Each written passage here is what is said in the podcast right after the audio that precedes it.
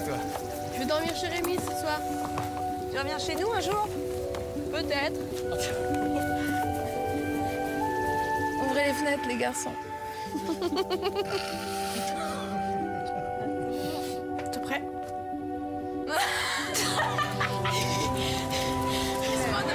Hallo iedereen, uh, welkom in het eerste middelbaar. Est-ce que je peux poser une question?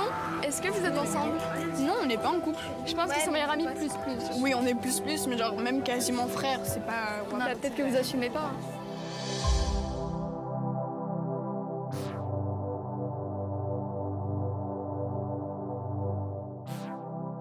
Je ne suis malheureusement pas très à jour sur les sorties en salle. Euh, je dois avouer que cette semaine, euh, j'ai eu du mal à savoir quel film j'allais traiter. Je sais qu'il y a Mascarade qui est sorti et que, à mon avis, vous voulez avoir mon avis euh, sur le film. Sachez que je ne l'ai pas vu encore et que je le verrai quand je trouverai du temps. Mais en attendant, cette semaine, je vais donc vous parler d'un film que j'ai beaucoup aimé et qui était le seul film qui me tentait en ce moment. Et sans plus tarder, parce que c'est dans le titre, on va parler de Close, le dernier long métrage de Lucas Dante qui est sorti le 2 novembre en France. C'est un film qui a été sorti aussi à Cannes et qui a remporté le Grand Prix. Close nous narre du coup l'histoire de, de Léo et de Rémi, deux jeunes préadolescents qui, qui s'adorent, mais qui s'adorent vraiment, hein, qui, qui ne peuvent pas se séparer. Ils ont une relation extrêmement fusionnelle l'un et l'autre.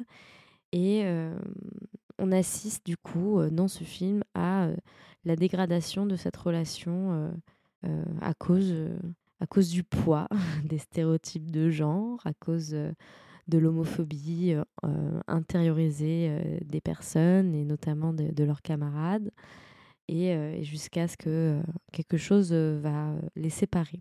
Donc je vous en dis pas plus. Voilà.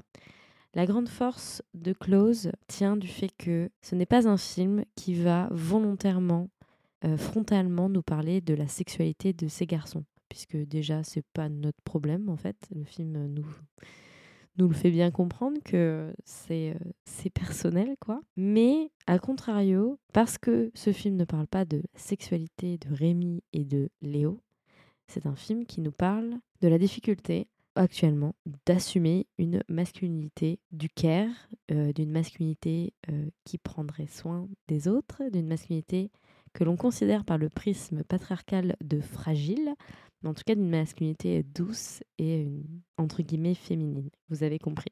Et c'est déjà une, une, thématique que Dante avait abordée dans son dernier long métrage Girl, où là on suivait le parcours d'une femme, d'une jeune adolescente transgenre qui souhaite du coup faire de la danse classique.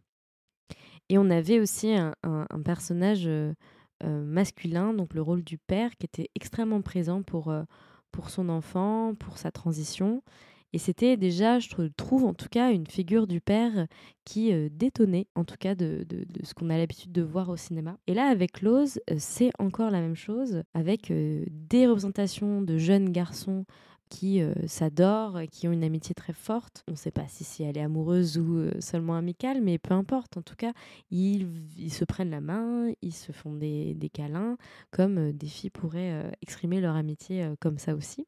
Et ça, ça fait du bien à voir. Mais ce que je trouve encore plus intéressant, c'est que à travers le traumatisme qui va du coup arriver dans le film, on voit aussi à quel point les hommes ont du mal à, à vraiment exprimer leurs émotions, exprimer leur colère, leur tristesse, leur désarroi, aussi à travers des personnages de figures paternelles, à travers par exemple le père de, de Rémi, mais aussi une scène qui moi je trouve a été pour moi d'une beauté fracassante et qui m'a vraiment...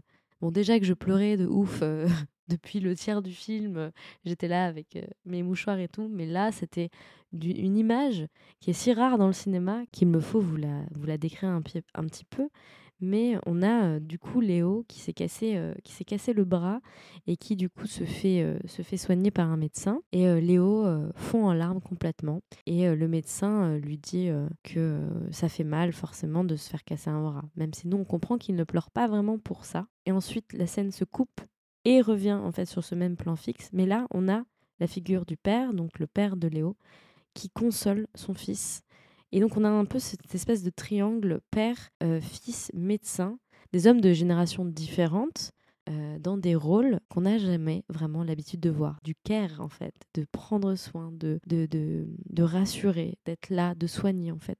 Et, euh, et c'est une image qui, pour moi, résume parfaitement l'idée principale du film, qui est de proposer une image extrêmement valorisante de cette forme de masculinité et aussi toutes les difficultés qu'ont certains hommes de vouloir assumer cette part-là de leur, euh, de leur vie, en fait, de leur, de leur être, et, euh, et d'à quel point, en fait, ces, ces, limites euh, peuvent engendrer des drames dans la vie et, et, des, et des douleurs et des traumas.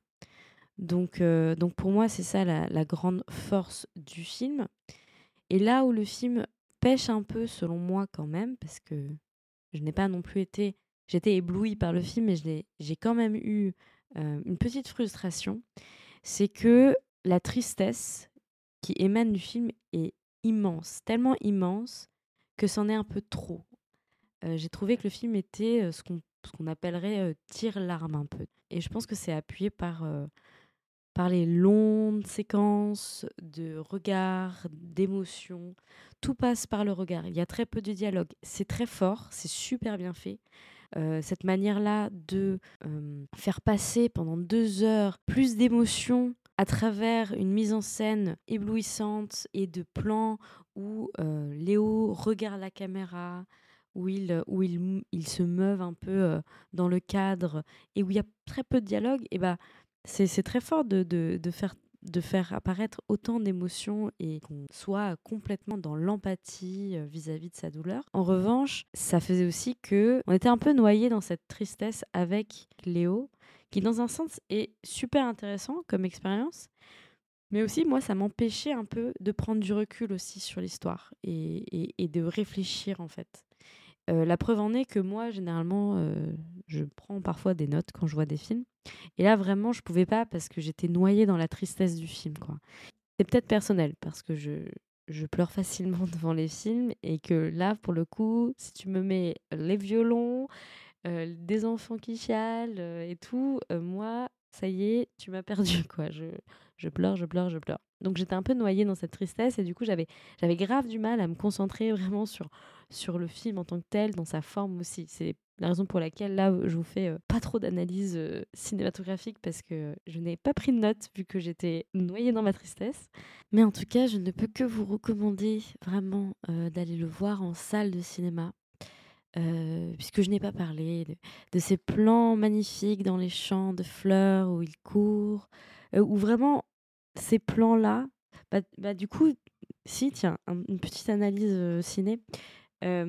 On a des plans dans les champs de fleurs à différentes étapes de l'histoire qui euh, forment une espèce de, métaphore de l'état psychologique de Léo qui est, euh, qui est je trouve, euh, intéressante puisque la, la, symbolique des fleurs non seulement a une symbolique très forte dans, dans la question du deuil, mais aussi dans ce qu'elle représente dans la société qui est euh, bah, les fleurs c'est des symboles un peu euh, bah, très féminins. Pas qu'un peu mais très féminins. Euh, et du coup j'ai trouvé ça très intéressant cette espèce de lien entre la masculinité du Caire et, la masculinité douce de, de Léo et des hommes aussi qui, qui sont représentés dans le film avec voilà ce- ces champs de fleurs en Belgique euh, voilà, je pense que je pourrais euh, en parler davantage euh, si, j'avais un peu plus de temps pour, ré- pour réfléchir à la question.